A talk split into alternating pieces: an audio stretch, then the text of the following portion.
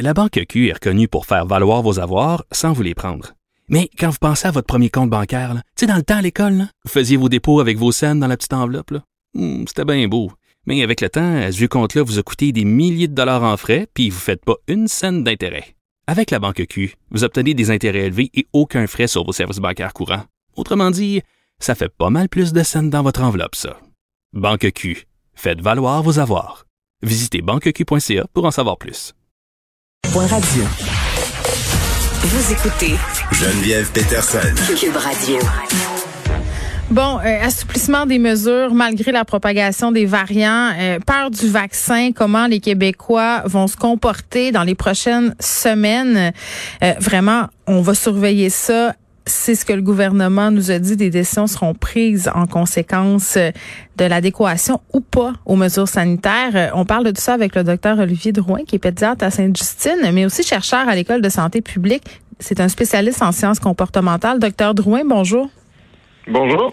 Bon, plusieurs choses euh, se sont dites au point de presse. Moi, j'étais étonnée après ma barre qu'on n'annonce pas un resserrement des mesures avec ce qu'on sait en ce moment sur les variants, l'augmentation des cas. On nous dit quand même qu'à Montréal, la situation est stable, même qu'on assisterait en quelque sorte à une petite baisse. Le mot petite est très, très euh, important ici. Ouais. Euh, non, mais, mais vous, sans blague, là, en tant que médecin, commençons par ça avant de parler de notre comportement. Est-ce que vous êtes surpris de ces annonces-là, qu'on continue, qu'on persiste et signe? Euh, surpris, ça dépend. Donc, euh, je suis un peu euh, déçu. Je pense que, tu sais, euh, à Saint-Justine, on est relativement chanceux. Depuis le début de la pandémie, les Mm. enfants sont peu affectés, mais, mais je parle à mes collègues, je lis mes collègues euh, du côté adulte. Euh, Il y en a beaucoup aux soins intensifs euh, qui, qui, qui lèvent le drapeau, qui sont comme, euh, on est déjà euh, en situation plus problématique qu'il y a quelques semaines.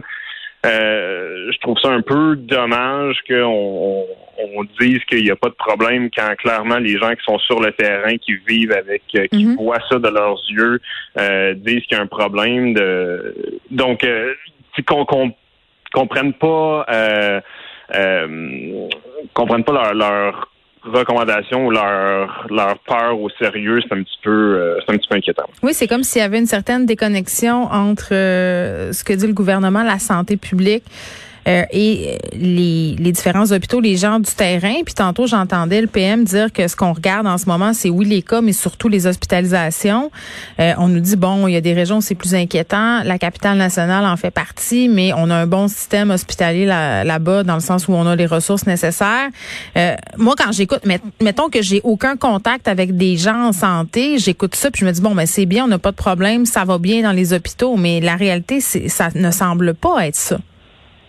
Oui, puis euh, il y a quelques semaines, le nombre d'hospitalisations était en baisse. Euh, Je pense qu'à ce moment-là, bon, on, on pouvait dire que les annonces de, de, de déconfinement ou de relâchement des mesures sanitaires étaient peut-être un peu euh, précoces, mais Ouais. au moins les choses allaient dans la bonne direction. Là, depuis 4 jours, ce qu'on voit, même selon les barèmes du gouvernement, qui sont le nombre d'hospitalisations puis le nombre de patients aux soins intensifs, même ça, ça augmente. Donc, c'est un peu, euh, c'est un peu contradictoire de dire qu'on regarde le nombre d'hospitalisations. Oui, c'est pas la panique. Oui, c'est pas le mois de janvier, mais clairement, on, on va plus dans la bonne direction. Puis si on regarde ce qui se passe euh, juste en Ontario, Mm. puis on n'a pas de frontière avec l'Ontario, je veux dire, euh, en Ontario, le feu est pris. Là, donc, euh, je disons que le, je suis un peu surpris du fait qu'on qu'on n'apprenne pas à la fois de la première, de la deuxième vague, puis de nos voisins pour éviter euh, éviter une augmentation de l'hospitalisation puis une perte de contrôle au niveau des ressources hospitalières dans les prochaines semaines. Ben, est-ce qu'on n'apprend pas ou est-ce qu'on n'a pas plutôt peur de la réaction de la population? Parce que je pense qu'on est beaucoup dans les décisions politiques en ce moment. Euh, on a un extrait de M. Legault qui parle de l'adéquation des jeunes adultes aux mesures sanitaires. l'INSPQ euh, a, a fait certains sondages, sont arrivés à la conclusion que les adultes jeunes, il y en a la moitié qui respectent pas les consignes dans les maisons. Ça veut dire que il y a des jeunes adultes, la moitié des jeunes adultes actuellement vont voir leurs amis et respectent pas les consignes dans les maisons. Ça, c'est très grave, là. Docteur Drouin, euh, c'est dire que peu importe ce qu'on ferait en ce moment, il y a une grande partie de la population qui est, si on veut, peut-être dans une certaine banalisation et qui font ce qu'ils veulent finalement. Ben ça c'est facile à dire là. Euh, puis je pense que en tout cas, je suis pas sûr que c'est nécessairement productif de, de pointer du doigt un groupe en particulier, euh, puis de, de se cacher derrière euh, l'adhésion mesure. Euh, oui, est-ce que l'adhésion mesure est pas parfaite? Peut-être, euh, mais je pense pas que le gouvernement a, rien à se reprocher de ce côté-là. Puis, vous, vous me disiez vous-même être surprise euh, des mesures. C'est sûr que quand la, la population a l'impression que que le gouvernement euh, répond pas de façon adéquate ou qui envoie des messages mixtes. Oui, il y a le euh, yo-yo, l'effet yo-yo, ça fait qu'on a moins envie de suivre ce qu'ils nous disent. En tout cas, moi, c'est ce que ça me fait. À un moment donné, je me dis, ben écoute, là, la semaine passée, moi, je me plaignais, je me disais, bon, ben ça serait le temps qu'on slack un peu à poulie, ça n'a pas de bon sens. Puis là, cette semaine, je suis rendue au point, je me dis, ben là, faut revenir en arrière. Tu sais, on est, on est tous un peu perdus, là. Ben oui, c'est ça. Puis, puis c'est, je veux dire, c'est le propre des mesures de, santé publique. Je veux dire, je, suis d'accord avec le gouvernement qui ont, qui ont une situation très très difficile, euh, puis ont plusieurs incitatifs, euh, plusieurs euh, euh, choses qui doivent balancer en même temps. Puis oui, il y a un certain argument contre les mesures yo-yo, c'est-à-dire qu'on veut pas, euh, on veut pas mêler la population. Mais inversement, si euh, si la population a l'impression que les choses s'empirent, euh, puis que le gouvernement dit qu'on est dans une troisième vague, puis que du même souffle, ils disent qu'on va rien changer puis qu'on continue à déconfiner, ben ça aussi, c'est un risque. Là. Les gens vont dire bah, peut-être que finalement, euh, le gouvernement, euh, bon, ils, sont pas cohérents. Puis bon, de toute façon, je vais y aller avec ce que je veux, puis ils vont un peu décrocher. Fait que oui, il y a un risque au yo-yo, mais il y a aussi un risque à pas être cohérent, mm-hmm. puis à pas suivre euh, à pas suivre ce que ce que le commun des mortels pense qu'il est intuitivement la bonne chose à faire. Oui, mais comme spécialiste en sciences comportementales, mettons, genre, tantôt, il nous dit, le premier ministre, bon, c'est pas qu'en fin de semaine, euh, il y a un congé de quatre jours. Euh, bon, je sais pas si les Québécois fêtent tant que ça Pâques, mais là, j'ai l'impression qu'avec les restrictions qu'on a eues, là, euh, on a le goût comme de prendre n'importe quel prétexte pour se réunir puis voir nos familles. Là, il nous dit, bon, OK, là, on va s'assurer qu'il y ait plus de police. Je m'en étais assuré avec Geneviève Guilbeault, mais s'il vous plaît, ne vous voyez pas.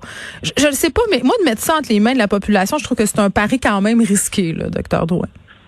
Oui, puis puis le, problème c'est qu'il y a il y a ce qu'on appelle l'effet normatif aussi, c'est-à-dire que quand on, suit un peu inconsciemment peut-être parfois, mais on suit un peu le lead des de, de nos leaders de du gouvernement. Si euh, si on a l'impression que le gouvernement prend ça au sérieux puis que ça s'en va pas dans la bonne direction qu'il prend des mesures en conséquence hmm. ben on va faire comme on a fait euh, pendant la première et la deuxième vague on va serrer les coudes on va se dire ah, c'est vraiment pas ce que je veux on va être docile.